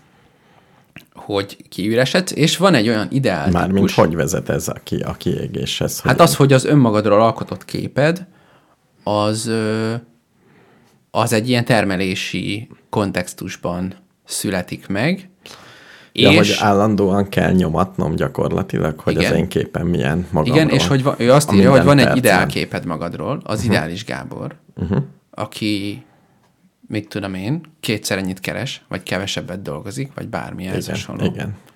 És bárhol is tartasz ezen az úton, mindig lesz egy ideális Gábor, aki Ami kicsit aki arrébb van. Kicsit arrébb van. Uh-huh. És Mert, ezért mindig igen, és, kell. és tudod, hogy én ezt el tudnám érni, és ez igaz is. Uh-huh. El tudnád érni. Uh-huh. Azt. És egyébként érdekes nekem visszagondolni, hogy mondjuk 15-ben ö, végeztem a CEUN, és hogy akkor mit gondoltam, hogy a mostani tudásommal mennyit kéne keresnem, meg hogy hova kéne most így kb. eljutnom, azon rég túl vagyok. Uh-huh, uh-huh. Konkrétan kétszer annyit keresek, mint amit akkor gondoltam, hogy na, az úgy jó lenne. Uh-huh, uh-huh. És természetesen most is azt gondolom, hogy azért, hát még tudnék kétszer ennyit keresni. Kicsit még nyomatni kellene ezt a dolgot. Itt, meg ott van is konkrét elképzelésem, hogy mit kéne csinálni. Uh-huh, uh-huh. Ö, meg is tudom mondani, hogy jó, de hát közben lett egy lakáshitelem, mit tudom én, de és akkor persze ez is fontos, a hitel szerepe ebben az egészben, uh-huh, hogy a, a jövőhöz való viszonyunk, tehát hogy, hogy én úgymond kötelességet is vállalok arra, hogy ezt a többlet teljesítményt vállalni fogom. Amikor felveszek egy hitelt, akkor azt mondom, hogy az, a, az az abszolút minimum, hogy a jelenlegi szintet fenn fogom tartani tíz évig, vagy még tovább. Igen. De hát nyilván azért nem az a célom, hogy nem csak az a célom, hogy visszafizessem a hitelemet, tehát folyamatosan növelni fogom a teljesítményemet, uh-huh, uh-huh. hogy ö, a tíz év végén ne csak azt érezzem, hogy most már nem kell fizetnem a hitelemet, hanem uh-huh. azt is érezzem, hogy még előrébb is vagyok, mint uh-huh, voltam. Uh-huh.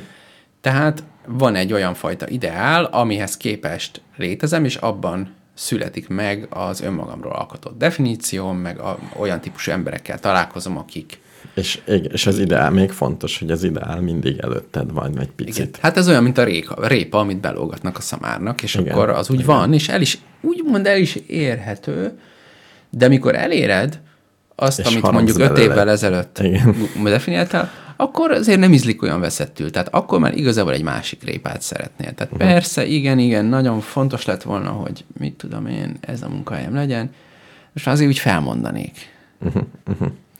Ö, meg mit tudom én, oké, Jó, értem, ez vezet a kiégéshez. ez vezet a Megértettem. kiégéshez, és az a játék ebben a történetben, hogy a...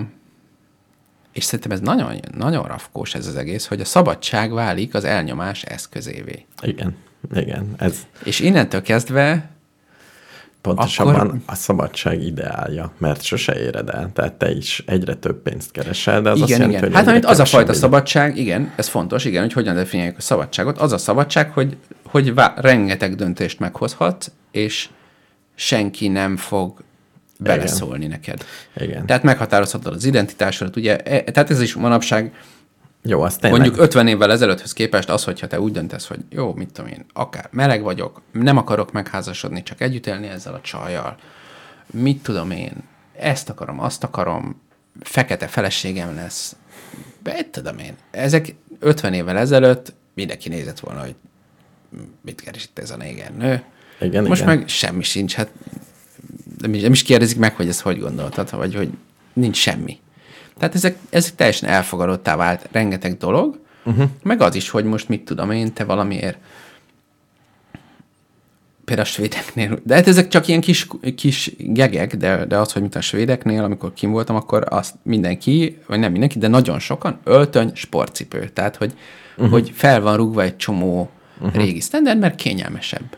Én így szeretem csinálni, tök mindegy. Az a lényeg, hogy amit kitermelek, az jó legyen. Tehát egy ilyen szabadságérzetet kell, uh-huh. De a szabadság az semmi másról nem szól ebben a kontextusban, csak képessé tesz arra, hogy termeljél. Uh-huh. És ezzel te így elégedett is vagy, mármint te, nem tudom, hogy te, de hogy, hogy ezzel a, a user elégedett is ebben a rendszerben, mert ő valóban megkap kényelmet, meg valóban mit én, tud finomokat enni, meg specialty kávét iszik. És, és hogy függ ezzel össze, hogy a user általában egyedül van ebben a harcban? Az nagyon fontos. Ez ö, egyrészt csak önmagára számíthat a sikerben, csak magára lehet büszke, hogyha sikeres, és csak magát hibáztathatja, hogyha nem sikeres. Uh-huh. Nem, hol a társadalmi struktúra, ami engem elnyom? Nem, engem uh-huh. nem nyom el senki. Igen. Elbasztam. És ki az a politik, ez a már második könyvnek a része, ki az a politikai mi, akivel közösen tudunk felháborodni, hogy talán valamit meg kéne változtatni. Egyáltalán mit kéne megváltoztatni? Hát hát magamat nyomom el. Mármint, Meg- mondhatnám azt, hogy nem csinálom. De hát, de hát én ezt akarom csinálni. Meg, meg az ipari forradalom óta tudjuk, hogy a manufaktúra az sokkal rosszabb hatásfokkal működik, azaz, hogyha magamról kell egy képet kialakítanom mindig, uh-huh. az sokkal több energia, mint ha azt mondom, hogy én ennek a csoport része vagyok. Nem, összességében ez hatékonyabb ez a rendszer, mert ö, hát már csak, hogyha csak arra, néz, arra gondolsz, hogy ö, van egy céged, és vannak munkavállalóid, uh-huh. akkor az hogy, az, hogy legyenek állandó munkavállalóid, az drágább dolog, mint, mint kis egyéni vállalkozókat, meg ilyeneket berántani Igen. erre, arra, amarra, és aztán, Igen. ha most ez kész van, akkor elengeded a kezét, legfeljebb fölhívod még egyszer két hónap múlva, uh-huh. hogy közben neki két hónapig nem volt bevétele, vagy máshonnan uh-huh. volt, vagy hát az nem a te dolgod, hát ő egy vállalkozó, hát majd keres uh-huh. magának másikat. Uh-huh.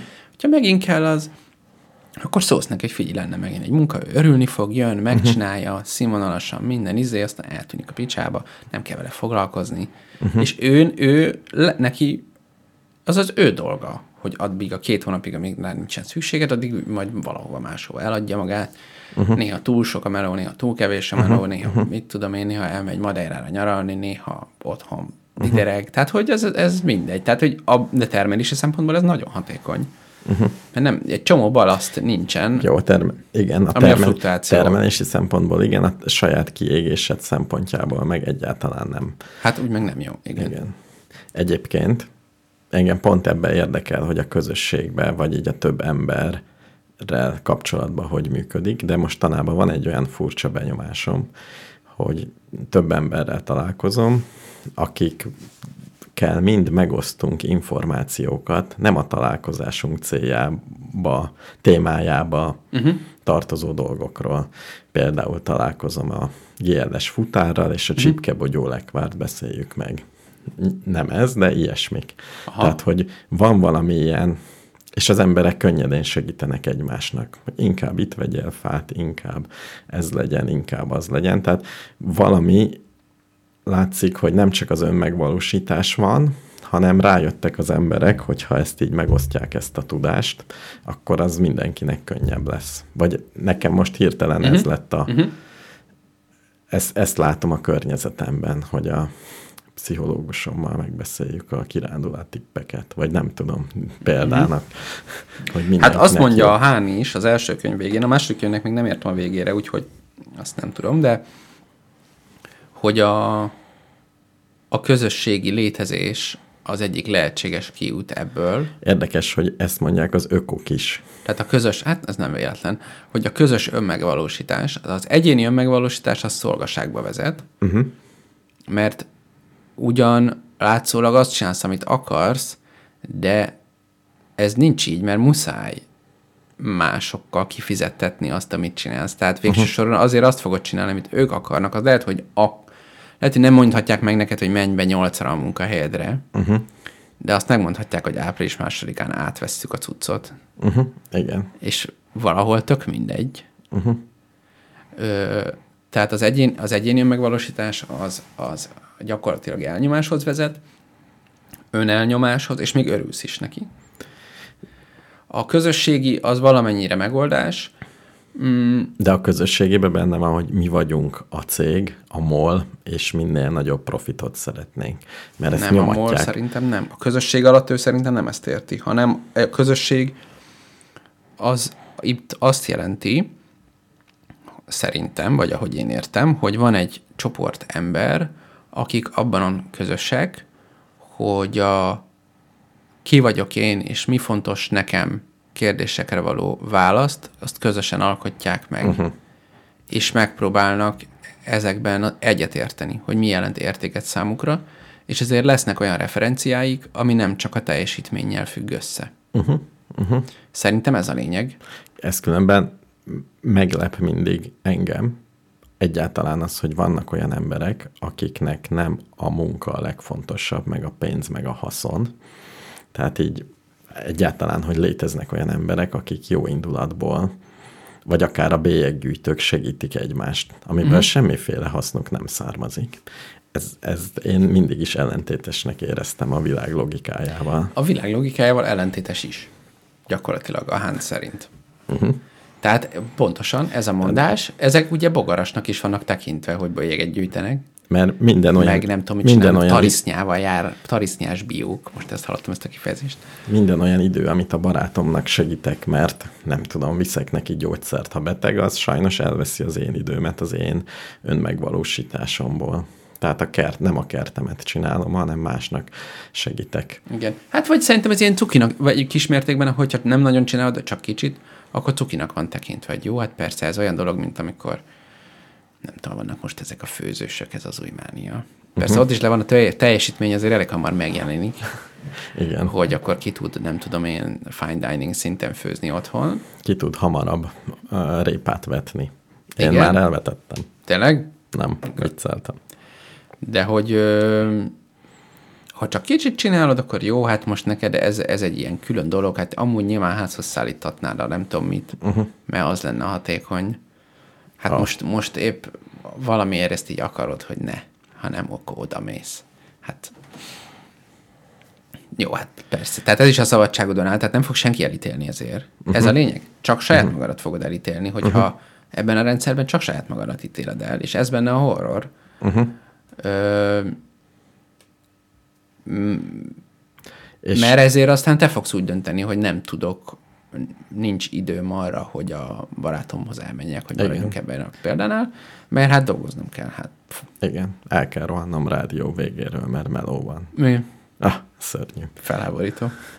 És mi a, mi a megoldás? És mit csináltál meg eddig a megoldásból? Hát semmit, most még az olvasásnál tartok. Nem, hát... Mm, hát ő mond még egy olyat, hogy a, a, ezt most próbálom ezt is ilyen szépen és gyorsan összefoglalni, hogy az a folyamat, ami lezajlik, ez a, a befele figyelésnek, meg a tétlenségnek, meg az unalomnak a kiírtásával is jár. Tehát az állandó tevékenység, Igen. és az állandó információ befogadás, ez, ez két dolog, ami jellemzi ezt a, uh-huh. az izét, ezt az életmódot. Tehát az, hogy csak úgymond ülsz és nézel ki a fejedből, ö, vagy magad se tudod, hogy mit csinálj, és nem csinálsz semmi pót dolgot, uh-huh.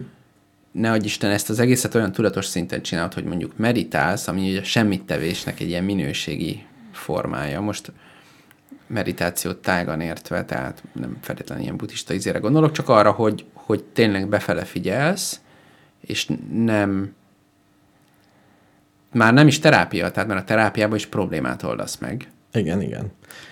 Hanem egyszerűen csak tudatosítod, hogy mi van, megpróbálsz rájönni, hogy mit érzel, megpróbálod Ma- ö, észrevenni, hogy mik a szükségleteid, azokat nem kell azonnal kielégíteni se, te, hanem csak egyszerűen ez a látás, és hogy, hogy így, így ö, Van, van erre egy kis ívem, uh-huh. hogy pont valakivel beszélgettem, de lehet, hogy itt már mondtam, hogy miért vannak még érzelmek az evolúcióban, vagy egyáltalán miért érzünk érzelmeket, és ennek mi a szerepe.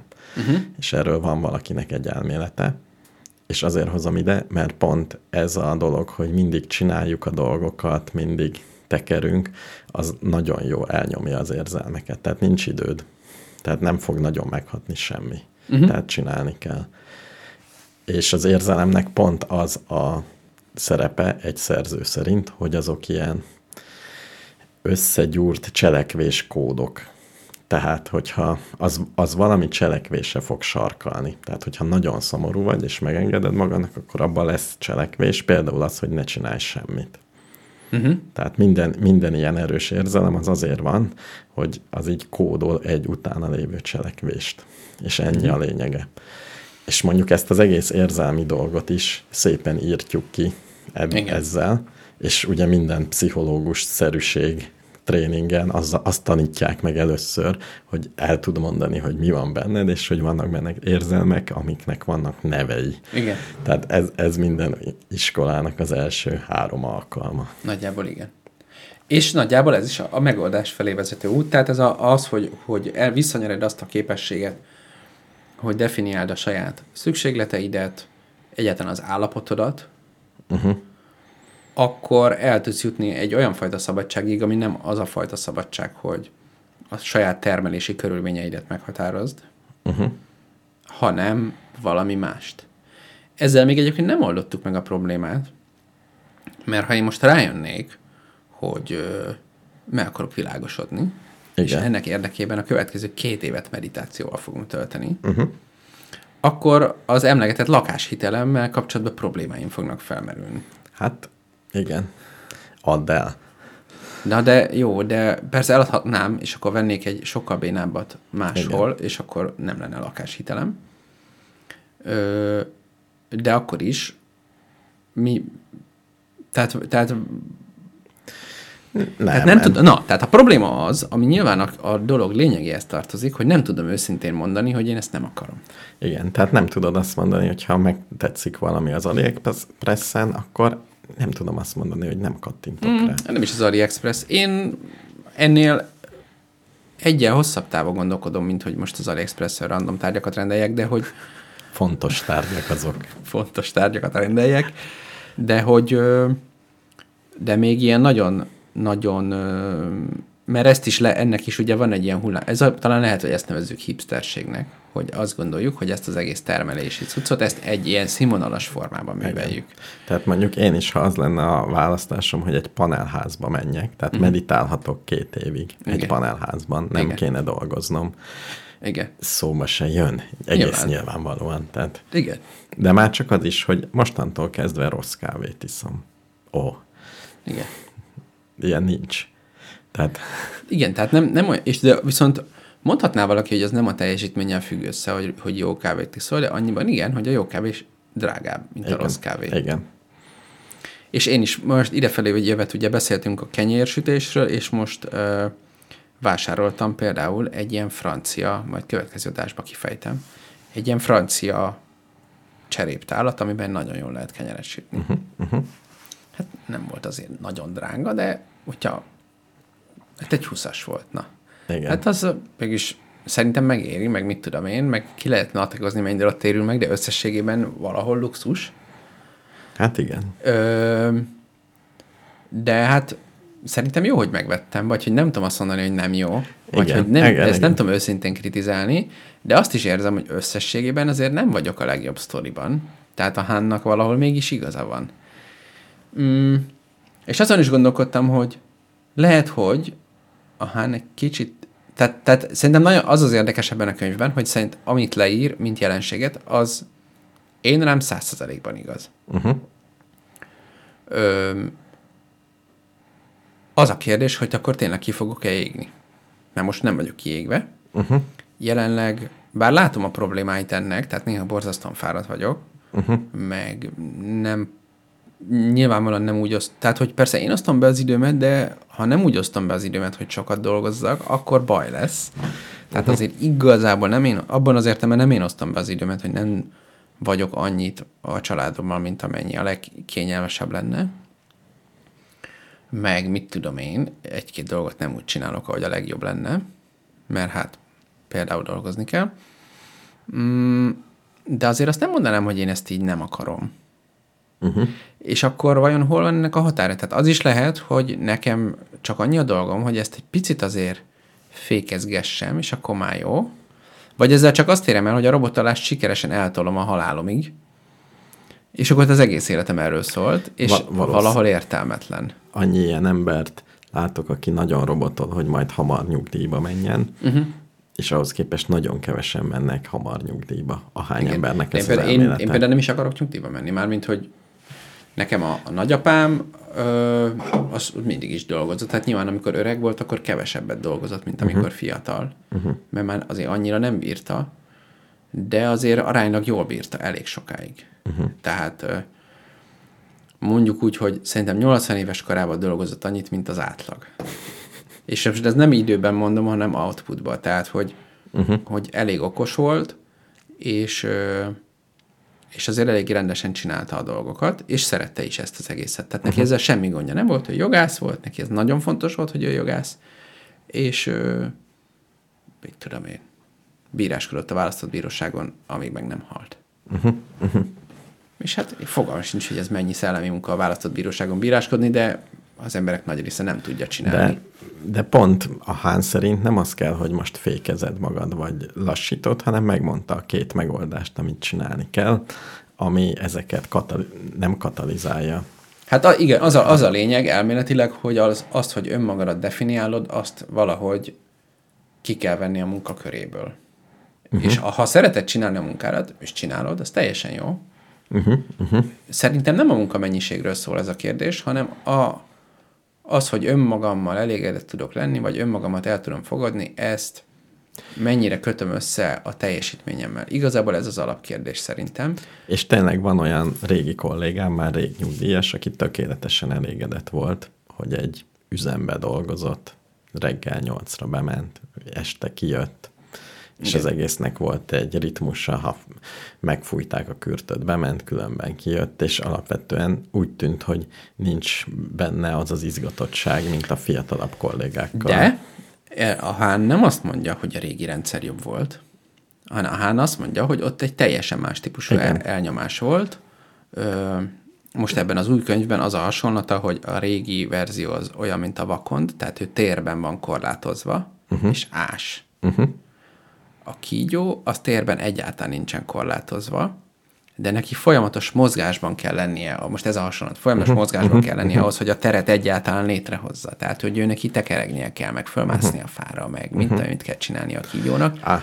Tehát a, a kígyó nem teheti meg, hogy nem aktív, nem jön, megy, vadászik, mit tudom én.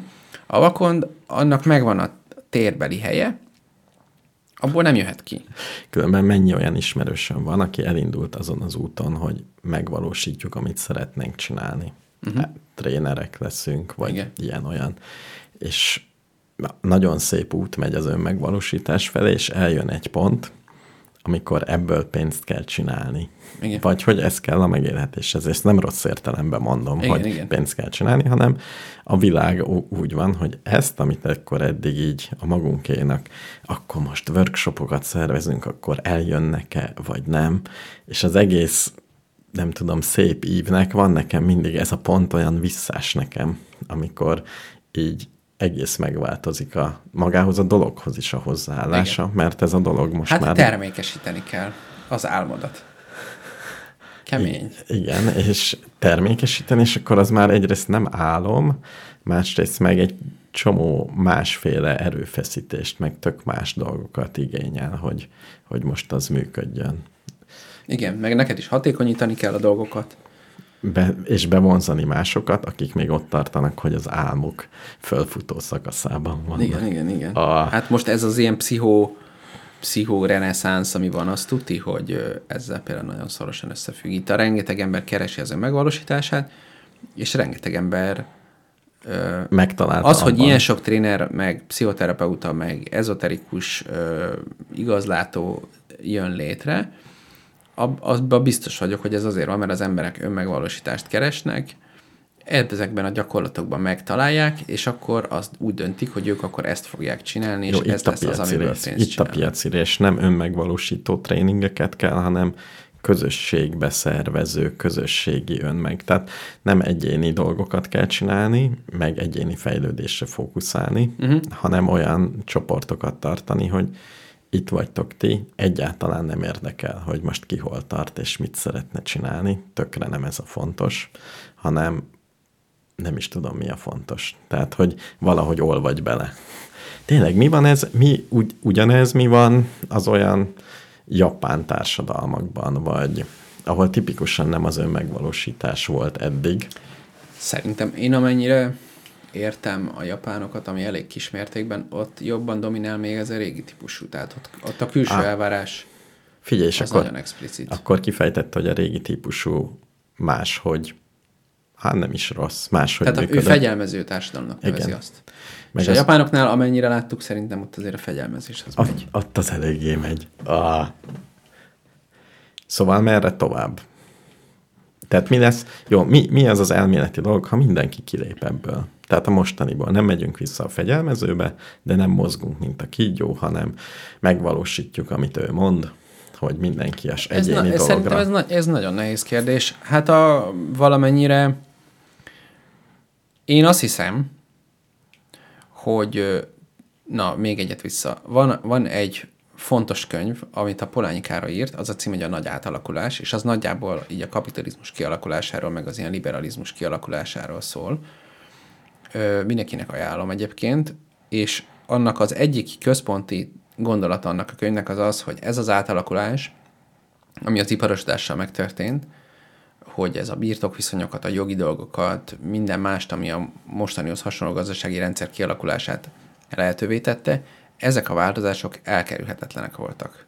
Uh-huh. És nem volt rá semennyi remény, hogy ez ne történjen meg. Uh-huh. Ugyanakkor minden erőfeszítés, amit azért tettünk, hogy ne történjenek ezek meg, az rendkívül hasznos volt, mert lelassította az átalakulás folyamatát, és ezáltal lehetővé tette, hogy valamennyire alkalmazkodjunk és ez, hozzá. ezáltal nem robbant be. Nem az történt, hogy azok, akiknek van vagyona, felvásárolt. Nem jött létre az a világkormány, amiről sokan azt gond, nem, nem, nem ír semmit a világkormányról a Polányi, de hogy nem, nem, nem egy ilyen lerablásszerűen történt meg ez a dolog, hanem voltak, mint tudom én, Angliában, hogy a birtokokat, hát azért nem lehet csak úgy, meg nem tudom. Tehát, hogy egy csomó, uh-huh. így a mez, régi mezőgazdasági társadalomnak a különböző maradványait ö, erőszakkal fenntartották, már abban az értelemben erőszakkal, hogy a gazdasági racionalitással nyilvánvalóan szembe menve az, az árakról, már addigra rég leírták a közgazdászok, hogy, hogy mi az, hogy piac, hogy működik ez az egész. Semmit nem foglalkoztak vele, hanem azt mondták, hogy mit tudom én, ti kaptok ennyi pénzt, csá. És, és ezekről azt írja a Polányi, hogy nyilván ezek kudarcra voltak ítélve, biztos volt az is, hogy ezeket az erőfeszítéseket el fogja mosni a történelem. De azért mégiscsak, ha ugyanez a 200 éves átalakulás 20 év alatt zajlik le, akkor sokkal több szenvedés történt volna. És szerintem most is kicsit ez van, hogy ö, például a zöldek körében, meg sokféle szubkultúrában a, a globalizáció elleni törekvések azok széles körben elterjedtek, miközben mindenki pontosan tudja, hogy a globalizáció nem visszafordítható, uh-huh. és nem csak, hogy nem lehet visszafele menni, hanem még fogunk előrefele menni. Ez teljesen egyértelmű, és bárki bármit mond, meg én is tudnám mondani, hogy a globalizáció ezt a rosszat csinálja, azt a rossz, a kulturális uh-huh. homogenizáció, mit tudom én, ez meg az meg az. Attól még van és lesz globalizáció, és hogyha nagyon előre tekintünk a térben, akkor valószínűleg tényleg egy homogén nyelv fog létrejönni, mint a három test problémában, hogy ilyen kínai angolt beszélnek, tehát ilyen keveréket. Ez valóban meg fog történni szerintem. És el fognak veszni a magyar nyelv, hát ne hülyeskedjünk. Tehát ez meg fog történni, de az a kérdés, hogy ki tudnak-e alakulni olyan kulturális nem tudom, rítusok, vagy szokások, vagy akármik, hogy mondjuk például tiszteletbe tartunk bizonyos típusú tevékenységeket. Tehát lehet, hogy mondjuk széles körben elterjedt lesz a meditáció, Most ezt csak úgy bedobom, lehet, hogy nem ez lesz az. Pont, pont, most hallottam, lazán kapcsolódik uh-huh. a vegánokról, Igen. hogy ugye nagyon szeretjük a, nem szeretjük, csak elfogadjuk, ha valaki meleg. És uh-huh. teljesen, teljesen elfogadottnak tekintjük. És, Igen. és nem is teszünk olyan megjegyzéseket, amik őket bántanák. Uh-huh. Lehetőleg. Kultúremberek. hogy, igen, tehát, hogy a csak ezt, meg csak azt, ilyesmi. Uh-huh. És hogy a vegánok aránya a világon legalább ilyen, vagy sokkal nagyobb, uh-huh. és mégis a vegánokhoz nem állunk még olyan elfogadóan. Ezt egy vegán mondta Ezt neked? egy vegán mondta nekem, Gondoltam. amikor valaki valami, nem tudom, megmutatta, hogy tojást kell sütni, és az milyen jó. És az ő bántotta az ő érzékenységét. Lazán kapcsolódik. És nem, nem is teljesen erről volt szó.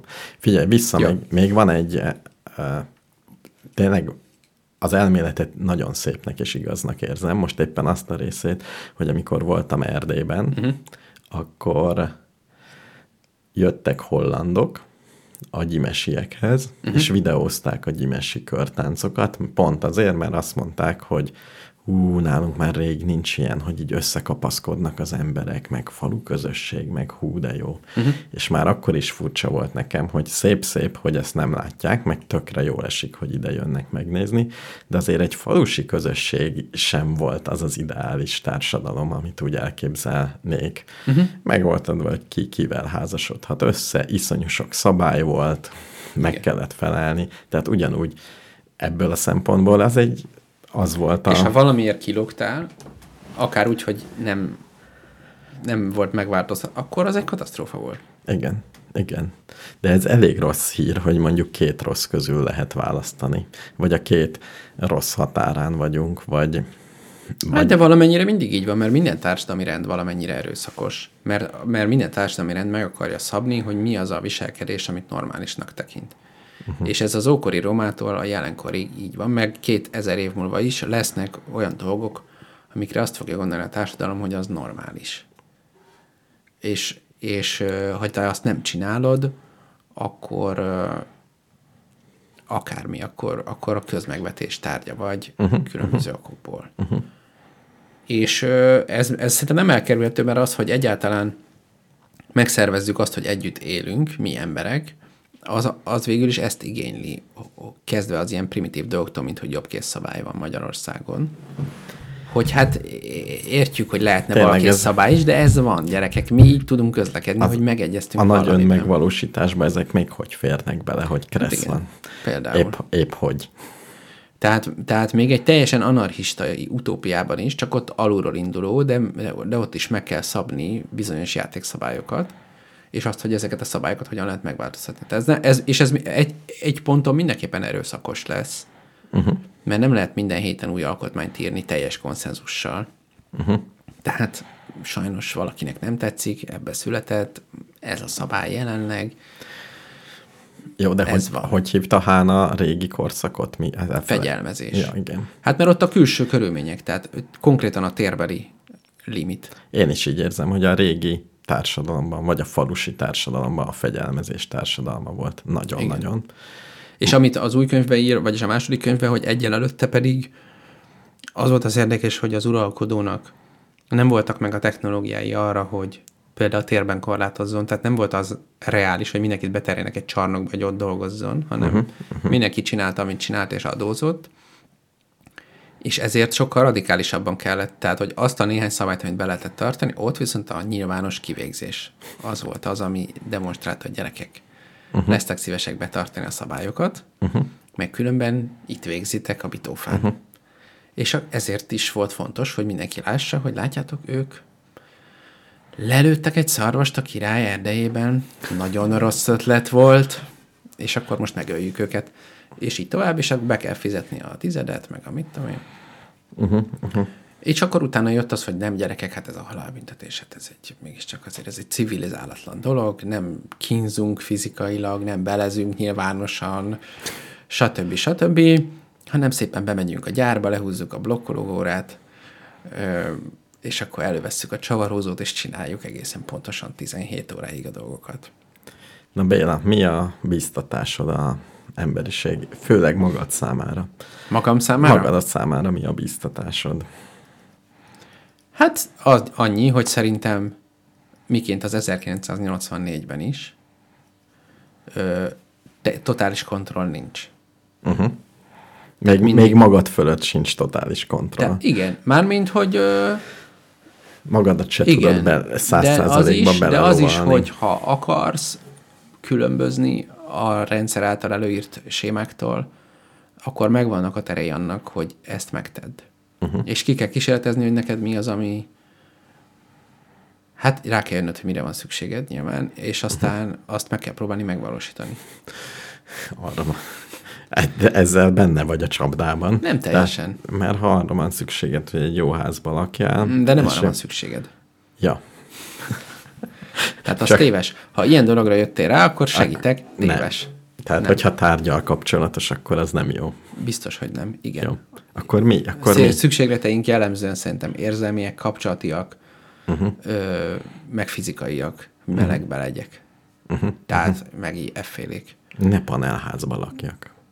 Hát igen, igen, persze. Ez elég fizikai. Hát már mint, igen, igen. Tehát nyilván fontos, hogy hol élsz. Tehát nem lehet azt mondani, hogy nem. Én nem, nem vagyok ilyen neolitikus gyerek, mint a zöldek között néhányan, hogy menjünk ki és agyagból oh, építsünk de, magunknak. de. oh, arról tudnék sztorikat. Nagyon jó. Tehát én szerintem ne, én, én, nekem izgalmas például a Krishna völgy, de én azt nem bírnám. Szerintem. Én azt Én egy szer, valódi szerzetesi életnek tartom. Az, tehát mindenki nagyon barátságos, és szerintem az is a, a falusi életet utánozza le. Tehát ott megint a... Ne, mindig Hát hát igen. Tehát ugyanaz a... Tehát ott, ott tegyük föl, hogy azt Nem az elnyomás, figyelj, de- Úgy, egy, egy steaket ma este sütök.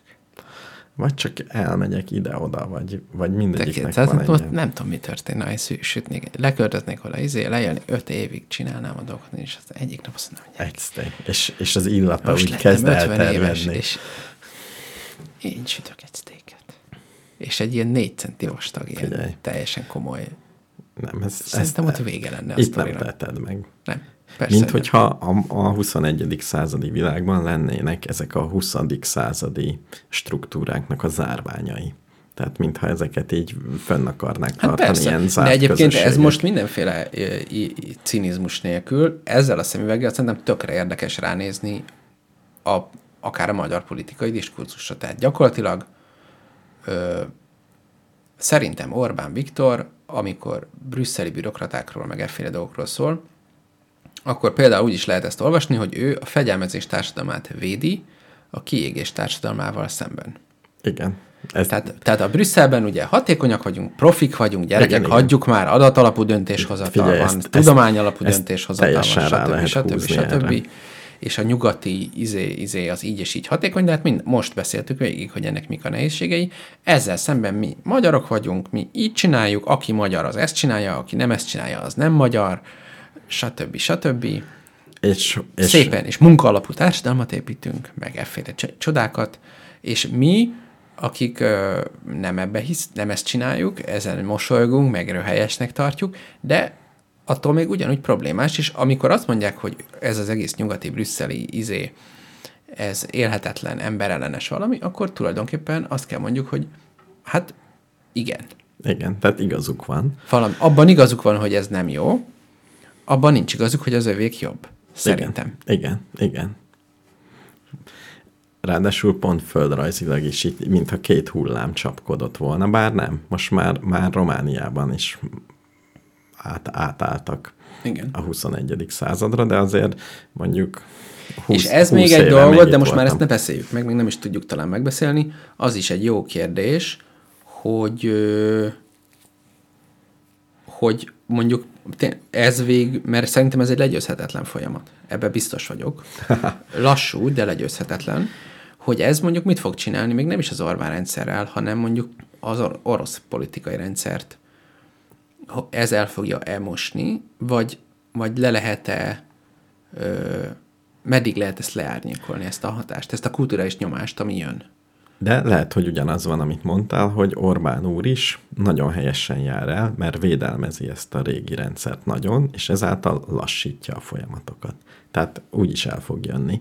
Igen. Tehát lehet, hogy pont, pont ez egy Hát teljesen... van, van egy részigassága szerintem. hogy pont egy kicsit hozzá fogunk szokni, és mielőtt mindenki kiégett lenne, hát ha kitalálunk valami De nem csak a kiégésről van szó. Tehát például a migráció, ha csak hogy az Orbán egyik kedvenc topikát vegyük elő, tehát szerintem teljesen elkerülhetetlen, hogy egy, egy globálisan homogén emberi valami jöjjön létre, aminek a migráció lesz a hajtómotorja, és e- ez meg fog történni.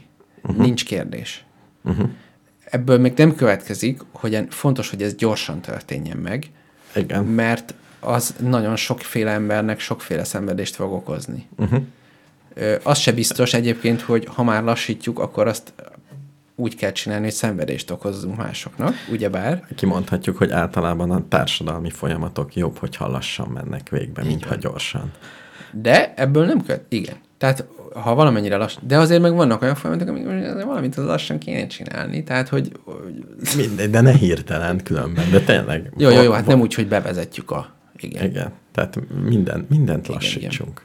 Tehát van, neki is van egy részigassága, ö, kár, hogy kőbaltával intézkedik, de De hát lehet, hogy direkt ez a lehet, hogy direkt kőbaltával. di- direkt kőbaltával, tehát így lehet ellenállni Brüsszelnek. És ezek szerint ez nem is biztos, hogy baj, hisz hosszú távon nem fenntartható. Meg, Különben szerintem megvan a maga szerepe, meg úgyis, igen, igen, tehát nem, igen, nem vagyok annyira, ebből a szempontból nem vagyok annyira borulátó, tehát ennek is megvan a maga szerepe, végül uh-huh. úgyis Brüsszel fog nyerni.